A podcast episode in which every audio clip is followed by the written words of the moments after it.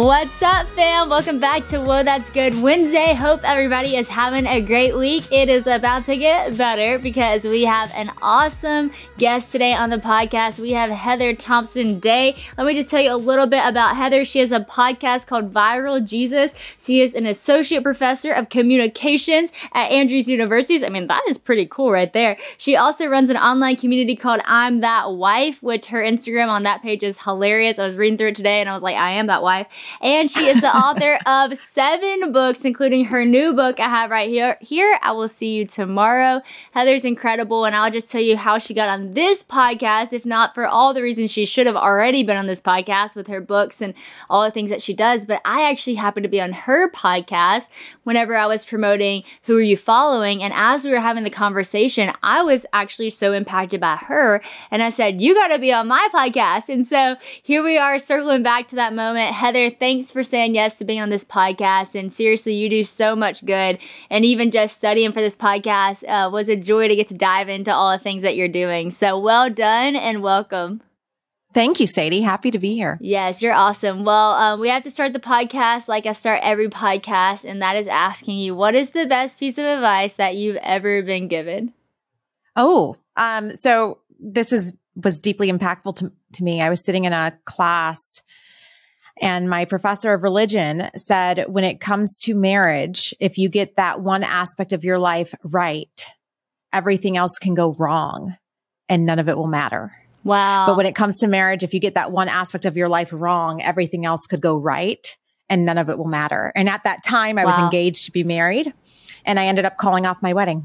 Wow. because of that quote. Oh, so my deeply word. impactful in my life. Wow, that is so good. Like, I can attest just being married. It's so true. When our marriage is thriving, like, it really does not matter what else is going on in the world. Like, uh, my job could be hard, this could be hard, but like when yep. our marriage is good, like it's great. But if our marriage is rocky or we're going through a hard time, it's like nothing else. Like I can't yep. focus on anything else. Nothing else matters. Even if it's like success and this, is like it just pales in comparison to the importance of that relationship being steady. And so that is such good advice. And then the fact that you heard that and took the action to go end yeah. it is just huge. So before we even get into anything else, we have to talk about this because so because this is like huge. Because so many people, um, you know, when you get engaged, they they fear breaking something like that off, but it's so important that you get that thing right. And so um, I actually had it in to ask you. Um, literally towards the end of this podcast, but I'll ask you now like when you're in a relationship and you know it is not one that you need to stay in, how do you have the courage to get out like you did? Because that's a really, that's no small thing. You know, this is a true story. I didn't. Wow. So I called off that wedding two months before the wedding. But here's the truth of what happened is my dad was going out of town and he said, I just, I have a bad feeling. I think you really need to pray about this. And he had never said anything negative about my fiance at that time wow. before. And they left. I was still living at my parents' house. I was 22. And I went into my room and I prayed and I said, God, this is the person I have chosen. If this is not the person that you've chosen for me, will you please end it? Because I don't think I can. And that was my prayer. And I'm not kidding. Within two minutes of saying that prayer, my phone rang and it was my incredible fiance and he was calling to break up with me. What? And we had not fought that day. I mean, we were kind of one of those pr- couples that like break up to make up to break up. It feels so yeah, good yeah. to be in a relationship so wrong. We were kind of one of those couples, but we weren't even fighting that day. And so I just knew he's going to call me back and try to get back together. But I knew that God was saying, this ain't it, sis. Wow. And so I never went. It, here's the truth too. That same night, I'm crying in my bed, 2 a.m. And I say, God, can you just have mercy on me? I have all these bridesmaids that have dresses that they're not wearing. And I'm crying at 2 a.m. and my phone rings again. And it's, I think it's my fiance calling to get back together with me. And I answer the phone and it's my husband, Seth Day, who wrote this book with me. Um, and I had given my, him my number two years prior. He never called me. He had a girlfriend. He calls me on the exact night I call off my engagement and I have been with him ever since. What? That is a true story. What? This is the best start to any podcast I have ever had. This is crazy. So he just randomly calls you? Ran- he kept my note with my number that I had actually passed to my mom to pass to him, which is horrible advice. Don't ever do that. but he kept it for two years. Wow. And he randomly, he said, I felt like I should call you. And I'm sobbing in my bed. I, I didn't know, like, it's not like the heavens parted and God of was course. like, this is your husband. Of course. That didn't happen. But I knew God had sent me a friend wow. in my loneliness. And he drove down the very next day and we went and sat at Lake Michigan and I just cried and we talked. And then he came back the next weekend and the next weekend and the next weekend. Oh, and here's the oh thing too gosh. about my ex fiance, I ended up having to get a restraining order against him. Oh so in gosh. this particular situation, God absolutely, friend, does not always answer your prayers like that. But I do think in that situation, I think I could have been in very, I was ignoring a lot of red flags. Yeah. And I think God had to intervene. Yeah. Um, wow. Else I might not be here today. Wow. And so he did. And I'm grateful. That is incredible. I mean, even just a lesson in pray the bold prayers, you know, because yeah. I think so many of us, uh, you said this before we got on the podcast, and I'll just repeat it. You said so many people have bought this book and put it by their nightstand and they're scared to read it because it's yeah. a challenging message. And I think so many, in the same sense, so many people know they need to pray those prayers, but they're scared to pray them because if I pray it, then what if God does take away the fiance? But even if He does, look at what He had for your yes. case hours later. For some people, you know, it's time later. But I think it's so it's so cool that you were able to pray that prayer and just in that initial willingness to surrender to God God kind of went before you and did the hard work. And I think sometimes God does do that. Not all the time. Sometimes God makes right. you go through it. But even with the prodigal son, I love the story about how he's coming back to the father and he was a long way off, but the father saw him. And I just think about how kind that was of God for the father to run after the son because the hardest part of the journey would have been for the son to have to knock on the door, you know? But yeah. But God met him before that. And so the fact that even your fiance broke up with you, that would have probably been the hardest part. But thank God that happened. And then your husband now calls you like that is just like the craziest thing ever.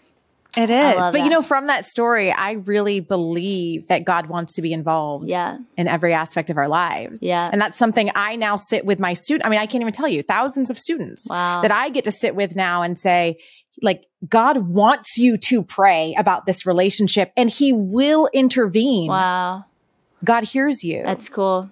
That's so cool. Oh my gosh, I love it so much. And I just have to say, I was in a relationship similar that you were in, and how you said, you know, we break up to make up. And I always said our relationship was kind of like the song, like, I hate you, I love you, I hate that, I love you, like all this stuff. And I'm like, if your relationship looks like that and you're dating, it that's not a healthy thing, you know. That, and I think it's good to just realize that's not the way that relationships were intended to be. I love with Christian that I just love him. You know, uh, yes. it's not I love you and we're gonna have all this drama. It's I just love you, and it's a and for simple, who you are right now. Love. Yes, it's, it's so not. Good. I was always looking for potential, yeah. and I remember my dad saying to me, "Stop looking at someone's potential."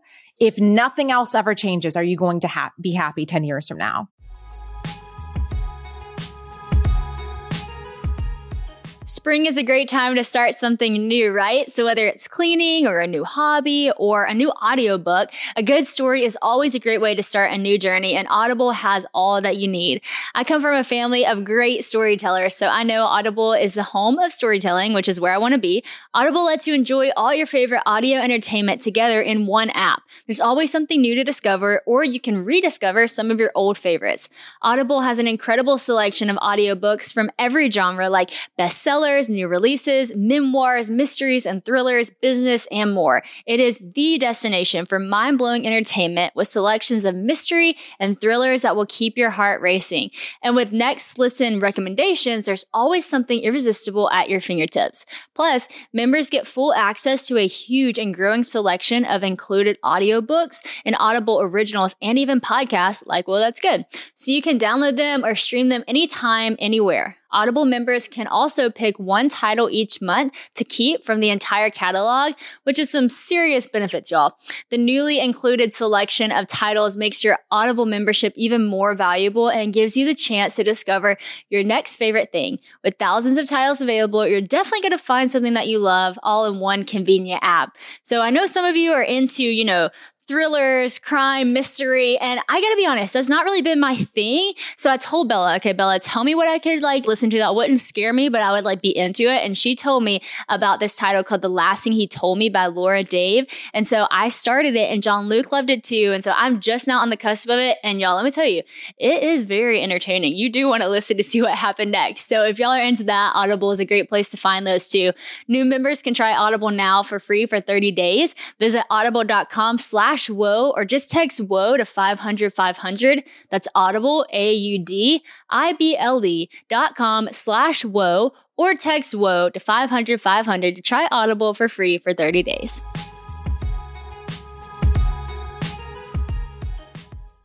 And that was very challenging to me because I, I kept looking at all this wonderful potential that this person had. Wow. Yep. I, I did the same thing. That's so crazy. This is such good advice. Somebody's listening to this and we are jumping yeah. on your toes right now. And it's okay. You're, it's two sisters who have been there. So tell me about the process of writing this with your husband because me and my husband are writing a book together right now and it's been really awesome. It's been really sweet, but also challenging in some ways. I feel like uh, in some ways when we sit down to write, it feels like like marriage counseling, you know, because yeah. You can't give advice that you haven't kind of lived through and walked through. And so um, it's been good though. But what was the process like for y'all writing this book? You know what? We are totally different personalities and totally different lived experiences. And so I was intending to write the book alone and I've been studying communication for over a decade and I communication is the vehicle by which we experience relationship the quality of your communication has a direct link to the quality of your life. This is research. This isn't my platitudes. Wow.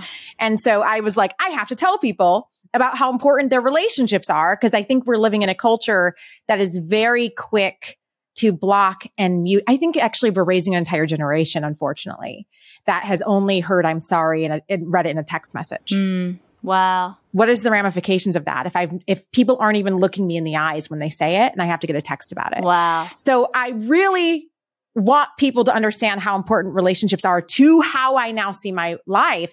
And so I'm telling all this to my husband. I'm excited. And he's like, Heather, it's not that easy. Hmm. He's wow. like, it's not that people don't want it. It's that we have experiences.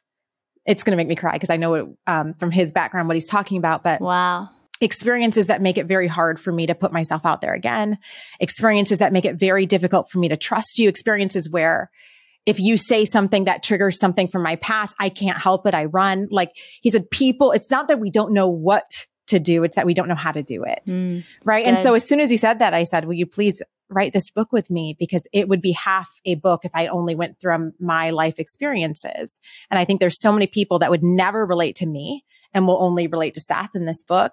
And so many people that wouldn't relate to Seth, but would relate to me. That is so cool that y'all did that together. And I love that when you came to him, that would be so me and Christian, my excitement and passion. And I got this message and it's so good and blah. And then Christian be like, okay, so let's think about how, how does that yeah. relate to everybody? And I'm like, do we need to think about it? Okay, yeah, we need to think about it. right. And so I love that y'all even have that in your marriage. And that y'all are creating this book together because it does bring two different perspectives that I'm sure just his side and your side deep in the book to a, a, place that it wouldn't just be with just one. That's why the Bible says two are better than one.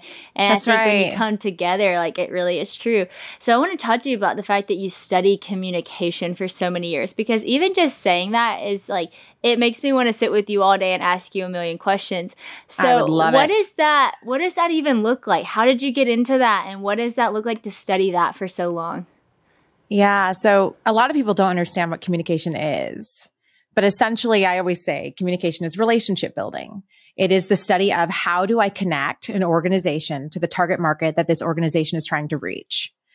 How do I connect people? For me, as a Christian, when I started realizing that there were theories that could help me better connect to other people, I was so excited because I realized I could better connect my generation to the church and to God who has absolutely transformed and changed my life, right? Wow. I don't think it's that people don't want theology. I think it's that we have really poor communication. Wow. As Christians often. It's true. Um, that is hindering the gospel that was supposed to set us free. It's true. Right. And so here's one example. We don't win arguments. We win affection. I teach persuasion. A lot of times what we do when we want to convince somebody of our point, right? All lives matter, Black lives matter, guns, no guns, whatever point it is, whatever argument you're trying to make, you think if I just give you all the stats and figures, you'll get it. That's not how we work. We actually don't care about stats and figures at all. We don't win arguments, we win affection. Wow. How should that change the way I communicate? How should that change the way I talk to you about God? Wow. What if you don't win an argument with somebody's head about who God is? What if you win their affection first? That's good. And now I'm able to even receive what you're saying to me. That's good. So, yeah, there's so many things in comm theory that I think would be so helpful and I believe has been helpful to my students at least in wow. how we share the gospel. That is so good and I think even just as a mom of a 19 month old. It's interesting that even you saying that, I'm thinking about that in our situation with me parenting her. Um, I don't know, maybe you know this because you study stuff like this, but um, I've heard it said that whenever a child gets so upset, it, they're, they're so upset that they can't even like their brain shuts off to being able to like compute what you're saying. So basically, the other day I'm telling Honey, sit down on your booty, sit down on your booty. If you do not sit down, like you are, like you, she was supposed to be in timeout. She would not sit down. She's so out of it crying so hard that like she couldn't yeah. hear anything I was saying. And um, I realized like, okay, she's not like getting it when I'm like saying like a direct, like, you have to do this.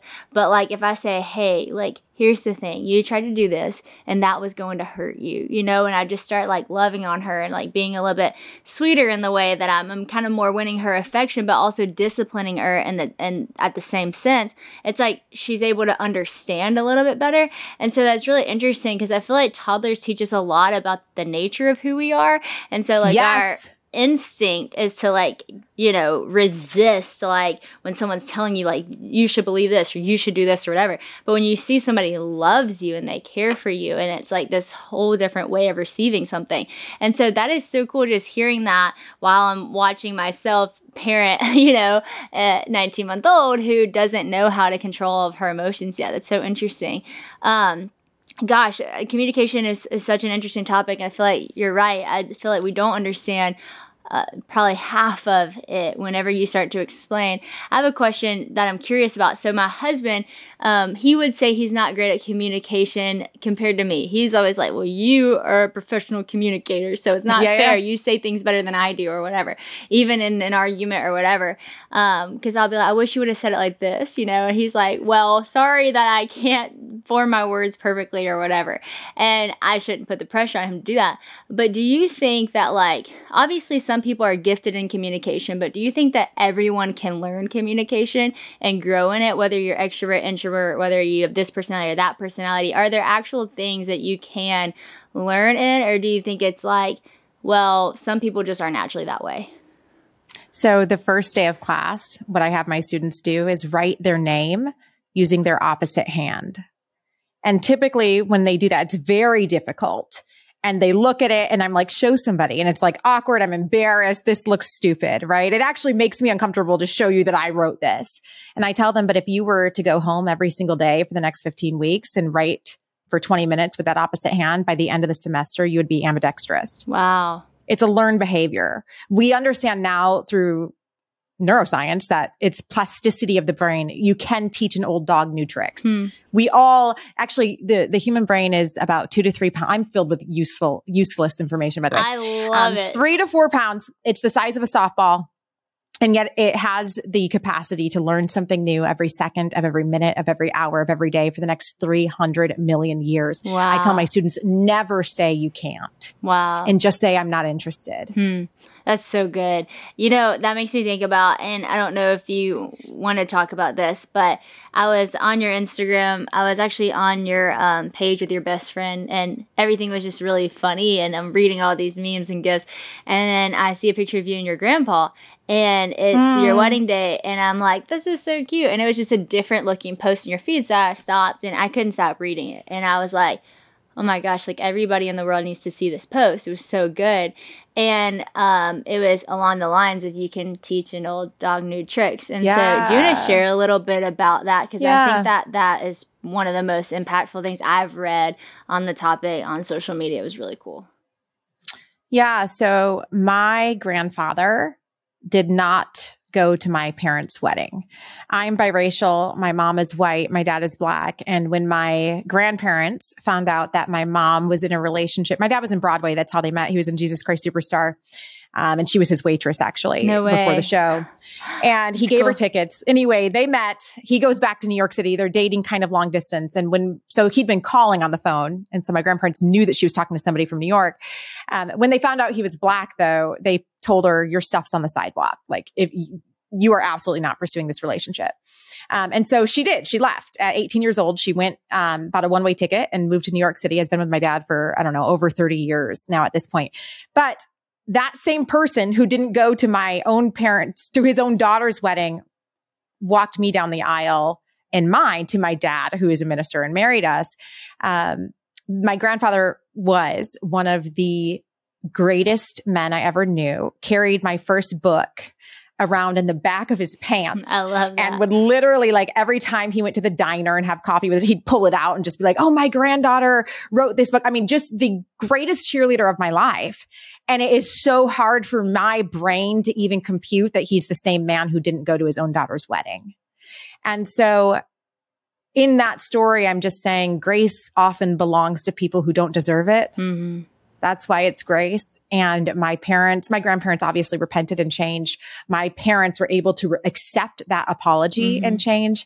And it changed my life because I grew up with my grandpa as another male figure in my life it's of powerful. that's why I can call off my wedding engagement because I know what yeah. real men look like. Yeah, that's powerful. Right? Yeah.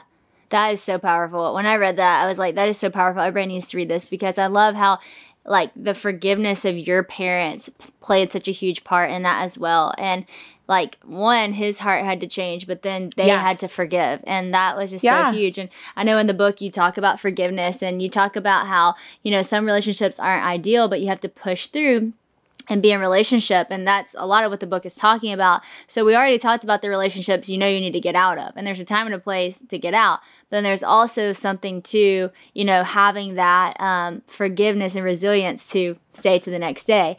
And so how do you fight and how do you know like okay this relationship i need to get out of and this is a relationship i need to fight for? Yeah. So here's the story i tell in the beginning of the book. Uh, I had a friend, one of my best friends actually, she sent me a screenshot of a conversation she was having with somebody and she forgot to crop out what she had said right above. So she was trying to show me what the person responded, but I saw what she had said to preempt this conversation and I was really offended that it seemed like she was almost digging for something negative about me. And I sent that screenshot to one of my best friends named Jules, who I've known since third grade. And I said, like, I should call her out, right? Like, this is wrong. She's talking about me. And my Jewel was like, yeah, you can do that. You have grounds. And then she goes, or you could choose to look at this incident in the scheme of the 10 plus year friendship you have. And you could decide, is this an incident or is this a pattern? Hmm because incidents, I think, Heather, can be forgiven. Patterns absolutely should be broken. But which is this? Hmm. And so I never said anything to this friend about how I felt when I saw it. And I've never had another incident. Wow. That's right. Good. So this is my, I think, in this is a communication thing, but people will use words toxic. We say everybody's toxic right now. And words mean things. Yeah. Right? Like there's de- toxic means that every time I take a drink of this water, every time I'm in this relationship, I'm being poisoned. Wow. Every time. I think often somebody, maybe there's poison in the well one time and the person has done the work and things, they've excavated it and they've taken, and they're sorry and they've tried to remove the poison it's not there anymore. Mm-hmm. But every time I'm around you, I say, well, they're toxic because of this one thing that they did. I think we have to be careful because the only thing you will ever have in common with every single person around you is that neither of you will be perfect. Yeah, that's good. And in that, how do we not approach? I've been the bad friend, Sadie. Yeah. I've been yeah. the jealous friend. I've been the bitter friend. And I'm so grateful that I have friends like Jewel and Scarlett, who you mentioned earlier, mm-hmm. who will forgive me for that. Yeah. That's right? So There's not good. patterns, but there has been incidents where yes. I've messed up. Gosh, that is so good. I love that concept, and it's actually fresh with me. Uh, me and my friend just had uh, an incident moment where I had the incident. And it was such a good conversation because we'd never had a hiccup before. Great friends, love her. She loves me. Always trust each other's intention. Never had any drama. And um, recently, she felt like I wasn't, you know, um, giving my all i guess in our friendship. She felt like i wasn't i was just not kind of showing up for the way that she wanted me to show up. And it kind of came from it was a day that was meant for her and i was a little bit more distant and she was offended by that. And so she got upset and it was this whole thing. Um, but i was telling her you know i was actually the truth this and i was embarrassed to say it. i was like i was actually just having a lot of pregnancy pains and i didn't want to say it to anybody. So i was just hiding in the back and more just taking some time for myself because i was just trying to feel better but my lack of being in the room looked like i was just uninterested in her day not celebrating her but in reality i just was having pregnancy pains I was just in the back. But I didn't right. tell her that. I didn't say like, "Oh, I'm not really feeling well." I just sat in the back.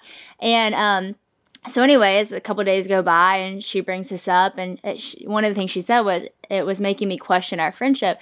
And I just said, "Friend, like I hope that that does not make you question our friendship." And I said, in all honesty, I just didn't feel good. And um, I should have said that to you that I didn't feel good, but I don't want in the future for something that's an incident to like make you question like our whole friendship. And so, of course, I didn't say it like an incident because I didn't have the language for it till you shared that. But I think that that's so good because we've had no patterns of that in our relationship. Right. So, what would make it go from one moment to questioning everything? And so, I do think that sometimes, like, because you know maybe we don't have the language of incident and pattern because we haven't thought about that like one thing becomes like a dramatic thing or a big thing. Like you said it's all toxic when it's really not. It could be one moment. And just choosing to trust the other person's intentions is so huge. And i just i think that's so good. I love how you talk about in the book how life is like done so much better whenever you do it as a team and you use basketball as a reference, which I love basketball. And you talk about how like the bench is a gift. Like having a bench is like such a gift mm. to go like be able to sit on the bench. And you know what hit me when I read that was I used to be embarrassed whenever I was benched. You know, like if if my mm. coach took me out and put me on the bench, I'd be like, like, why am I sitting here? Like, I need to go back out and play. But in reality, like, I needed to sit there and rest for a minute. I needed to catch my breath. I needed to get water.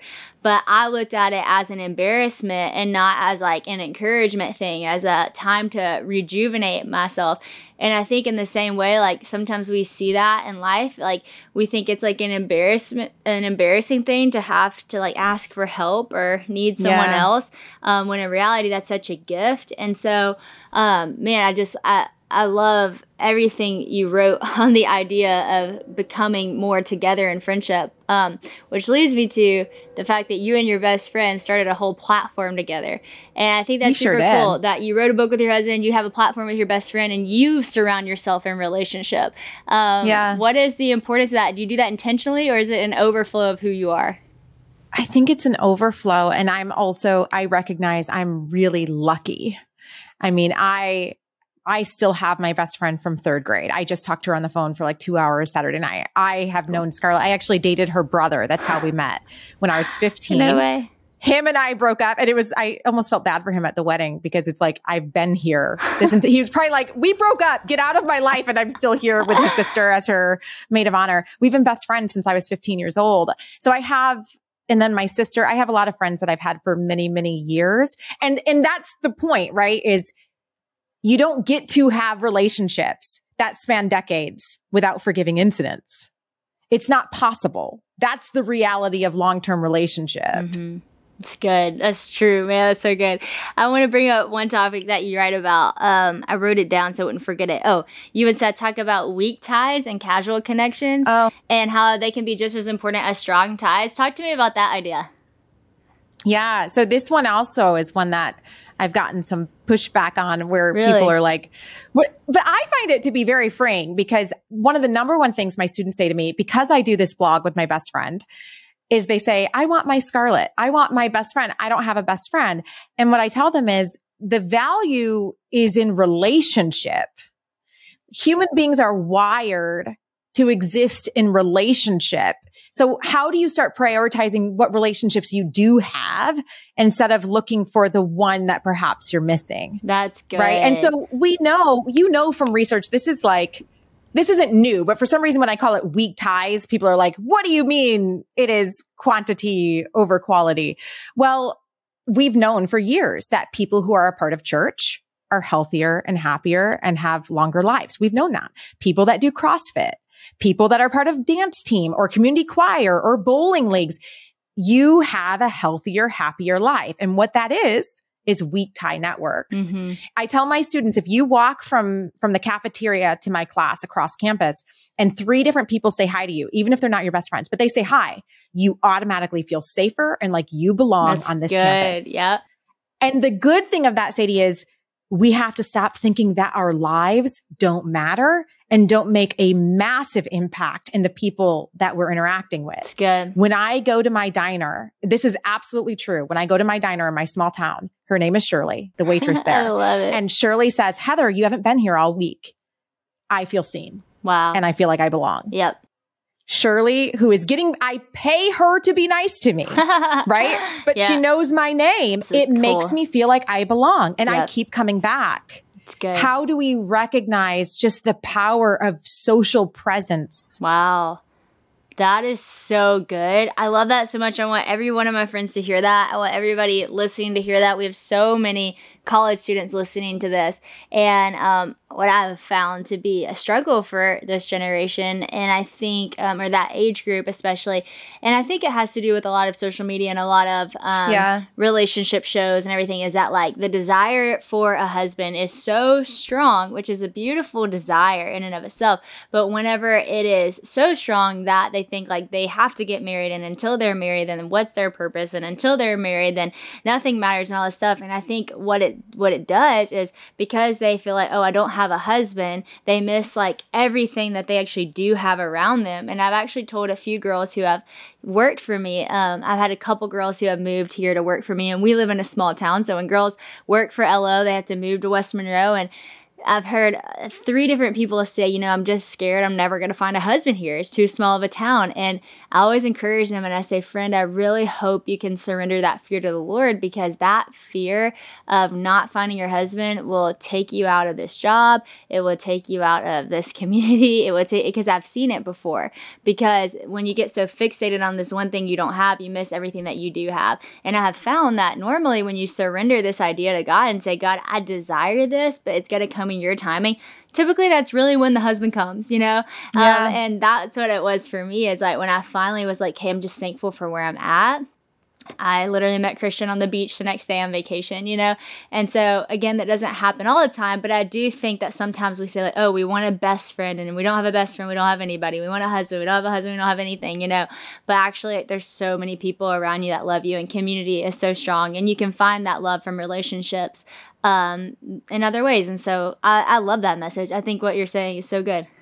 Can I tag on what you just said? Because one of the things I put in this book, and I, I intentionally put it in because of the exact conversation you're bringing up, is biologically, we process romantic love and friendship love and familial love all the same way. Really? So people, it is only like the hallmark romance industry that makes you believe that if you don't have romantic love, you've never experienced love at all. That's not true. Wow. Biologically, the hormones that come in love are processed in your body the exact same way. So you can have a very fulfilling, wow. loving life, Christian, in community. Wow.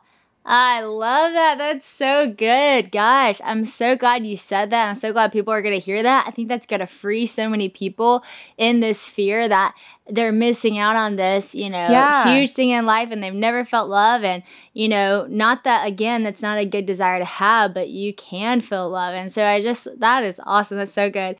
I mentioned social media, and we talked about social media a lot on my podcast with you because we were talking about my book. But have you noticed just in teaching communication a difference in the way we communicate since social media has began? Um, what are your views on social media as far as good communication goes through it and bad communication? And just give a little bit of advice and guidance when it comes to all things social media, which I think you crush because you do have a blog, you have a podcast, you have Instagram. I mean, it seems like you're doing a pretty good job with social media. you know, um, I would just say, as far as guidelines, is this is just true of social media in general. Social media, the first word is social. Social media is meant to be social. It's about building relationship. And I think if we go back to using it as a tool to better connect with others, it's often become today like a, a form of me broadcasting where I'm not actually in. So what, so the definition of narcissism is that we don't want love. We want adoration. Wow. And so my fear wow. for myself, I'm talking to Heather and if it fits, put it on to whoever's listening. My fear is that if I don't use social media as a tool to gain relationship and connection, I'm literally training myself in narcissistic tendencies and behaviors because I'm not looking for relationship and I'm just looking for adoration. Wow. And I think that that's hard as a Christian. Hmm. So there's so much to balance there, but I would just say, also be aware that you, the closest to God somebody else may ever get is you. Yep.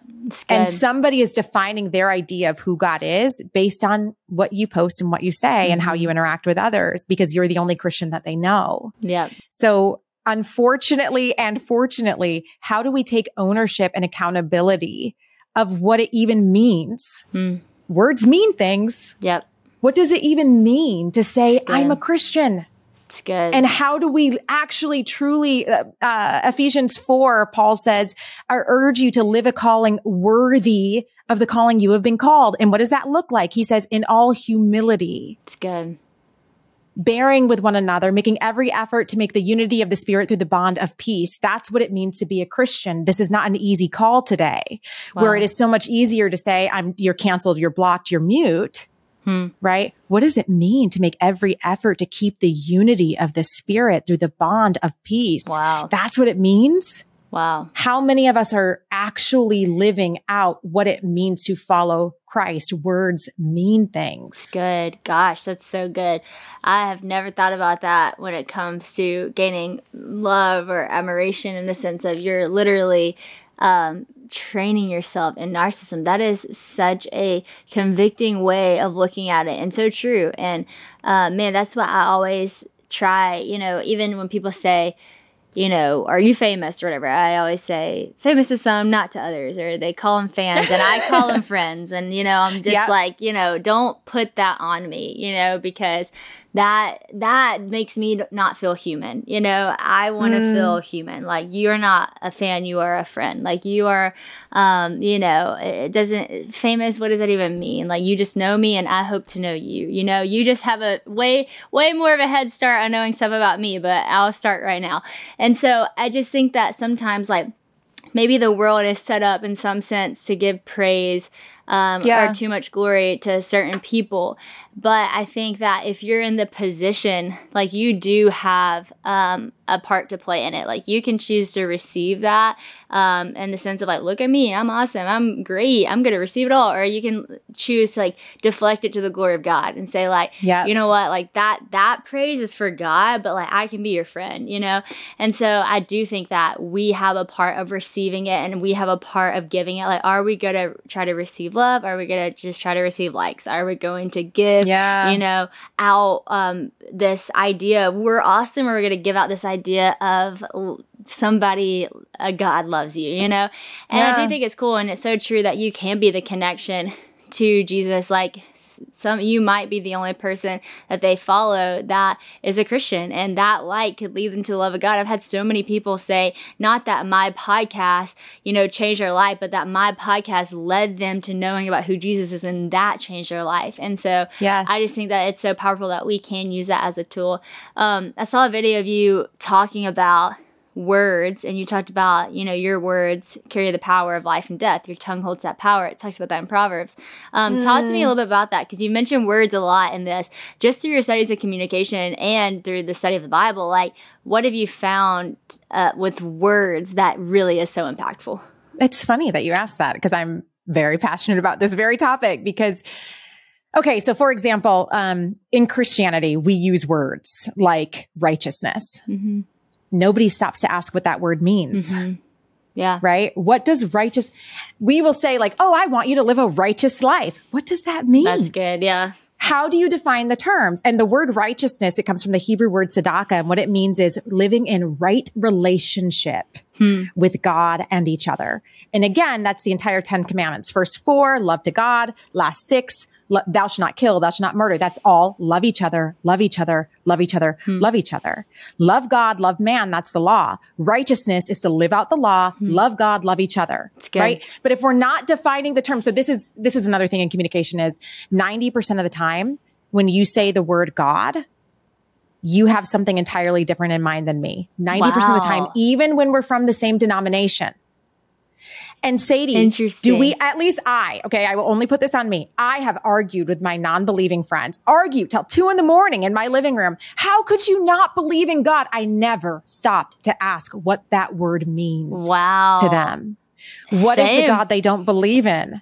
Is a God that I don't believe in either. Wow. Right? Yeah. But because I never defined the term, we don't realize that we're actually arguing about a meaning that need, that both of us would agree on. So in communication, we call it bypassing. Hmm. And so a sin is another one. What does, don't live a life of sin. What does sin mean? Hmm.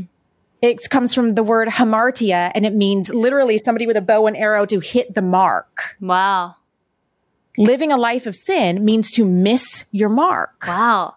What does that look like for me every day? So every day, my first prayer when I wake up, open my eyes, I say, God, I give you this day and all that is in it. Help me to walk into your light. All I'm saying is I'm surrendering my will to you. Help me to hit my mark. It's good. So I tell my students sometimes they'll be like, I don't know what God wants me to do. He wants you to go to class. he wants you to hit good. your mark. What's in your hand right now, sweetheart? That's it. Great. Talk to the person in the lunch line, right? Because when we don't look here, Sin is believing your life has no meaning. Wow. It means that the mark could be here or here or here. I don't know. I don't care. That's a life of sin. Yeah. How do we start w- living every single day and saying, I'm here with purpose. Mm. I'm not just a person. I'm a plan. Mm. And this life matters. And I'm encountering, I'm getting to co-labor with God. I'm passing this person on purpose. How does that change the way I relate to you now? That's how we start living with righteousness, love to God and love to each other and also avoiding a life of sin. So there's so many different so things good. like that in communication where I say, what does that word mean to you? It's good. What does that look like? Gosh, I'm gonna start studying my words. I love actually love I actually love studying words. Like I love looking up like what's the meaning of this word, or if I'm preaching something, I just like want to know the meaning or whatever. And yes, sometimes i am so glad you do that. I love that. And sometimes I'll even read definitions during my sermon. Then I'm like, I feel like everybody actually knows what this means, but I'm just gonna tell you because it's so much more powerful when you understand the fullness of it. And so I I'm a word geek too, so I love hearing this and like even you saying that I didn't I didn't know that sin was to miss the mark and honestly, like that is that is such a good way of saying it. I love how you said when people ask you like, what does God want me to do? It's like he wants you to hit the mark. Like I love that. Like go to class, show up, do your thing. It's because so we small. think God wants us to do these big things. And like, no, God's just asking you to like hit the mark. That is so good. Gosh, I love this conversation so much. You know, I got called out for this a couple weeks ago on my podcast, and it was funny that she called me out for it because my friends call me out for this all the time. They say I have this thinking face, and they're like, You're doing your thinking face. Like, what are you thinking about? And I have had to like intentionally tell myself, like, do not do the thinking face on this podcast because everything you're saying just provokes so much thought in me. I'm like, gosh, this is so good. I want to go study. I want to go learn. And I love when I talk to people that make me want to go learn more. And one about yeah. the Bible, about communication, about everything. So this has been so encouraging. Um, I want to ask you just about the book. Um, you know, you, this is your seventh book. That's a lot of books to write. And it is. Sometimes, you know, I, even to think about writing one book is intimidating, but to write seven is, is very intimidating. But I love that God just continues to give you a message to start writing the seventh book, what was it about the book that you were like, this is what I feel like people need to hear, and this is why I'm writing another book right now. I mean, maybe it's just as simple as look at the title, look at the message, but was there something in you that you're like, no, people really need to hear this? Yeah, um, I was watching Save the Last Dance, hmm. the Michael Jordan documentary. That's where the title came so from. Good. So before the Bulls became the Bulls, um, they're playing against, or they finally make it to the playoffs. They're playing Orlando Magic and they lose. And there's this scene in Save the Last and Save the Dance. What is it? The Last Dance, the last dance not Save the it. Last Dance. That's that old movie. No, The Last Dance, the last dance. with Michael Jordan. Um, they're all everybody's walking off the court because it's the end of the season and they lost. Go home. And the trainer turns to Michael Jordan and says, Hey, just let me know when I'll see you. Meaning like, let me know what month you want to come back to start training. And, and Jordan turns to him and says, I'll see you tomorrow. It's good. And so I was thinking, it's man, cool. the reason Michael Jordan is Michael Jordan is because when everybody else went home, he didn't see it as a finite game. Yeah. He saw it as an infinite season. Wow. Where you keep coming back. And I lost this game, but there's next season. Yeah. Right. And so I was thinking, man, what if we lived our lives that way? Wow. That is so good. I love that so much. I just read a quote from Michael Jordan recently. It was talking about all the shots he missed and all yes! the all, oh my gosh, it's so good. He was talking about all the times, like 26 times the game shot was on him and 26 time he failed, you know, and all these different things. And he said, but it's because of how much I've failed that's made me succeed. And I was like, yep. that is so good. And it's so true. Like showing up tomorrow, it, it takes um, courage to do that. It takes humility to do that sometimes when you have a day of loss. But showing up tomorrow is really what gets you to even the next day and the next season and the next thing and stronger. And I can say that, like, it's so weird how life is, how, and I think this is why I love that verse. Like, your mercies are new every morning because because yeah. one day can truly be like a terrible day. But like if you hang on to tomorrow, there is so much hope for tomorrow. And I was just telling a friend that recently because they're just going through a lot and it just seems like the future's far. You know what I mean? Like the future yes. of getting out of what they're. And I said, I know it doesn't seem like there's a way out of this, but like there truly is hope for tomorrow. Like just hang on. Like, and especially a person of prayer, like you never know how God's going to intervene tomorrow. Yes. You know, just like your story, you didn't know that God was going to intervene hours later with Seth calling you like what? Yes. And so I just love that that you just I, I, heard it so one time like the scariest place to be is like in a place without hope. Like it, and it's so mm-hmm. true. Like just always hanging on that hope. And this book is filled with that and just ways to actually get you there. So well done. I love it. Last question I want to ask you is you have a podcast, Viral Jesus. Yeah. Um, where where the title come from that? What's your heartbeat behind that? Because I think it's just such a such a great concept. Yeah. So some of it just came from, um, I ended up going viral like 13 times in a single year. I went in one year from a thousand or 800 followers to like 60,000 on wow. my Twitter. And I was like, how do we make Jesus go viral? Like, how do That's I cool. use this? How do I use this new platform that cool. I have all of a sudden to share the gospel that has literally transformed my entire life cool. down to the person that I am married to. Right. And so we just try to train Christians on how to make Jesus go viral, how to live out your faith because cool. words mean things. I love it so much. Well, you're such a huge inspiration. I'm sure everyone listening has learned so much. I've learned so much sitting here at this end of the table and just so thankful for your ministry, who you are, how well spoken you are. And um, Thanks. I mean, I feel like being your student would be the greatest thing because you're such a good teacher. And so thank you for teaching us today. Um, like I said, if you are following her, if you're not following her, go check out all of her things. She has Heather Thompson Day Instagram. She has, um, I'm just going to read it so I don't miss anything. I'm That Wife, which is an online community and an Instagram account. Like I said, it's very funny. Uh, Viral Jesus and a new book out called I'll See You Tomorrow with her husband. And so thank you for all that you do. Super inspired by you. And thank you for being on the podcast. My honor. Thanks for having me.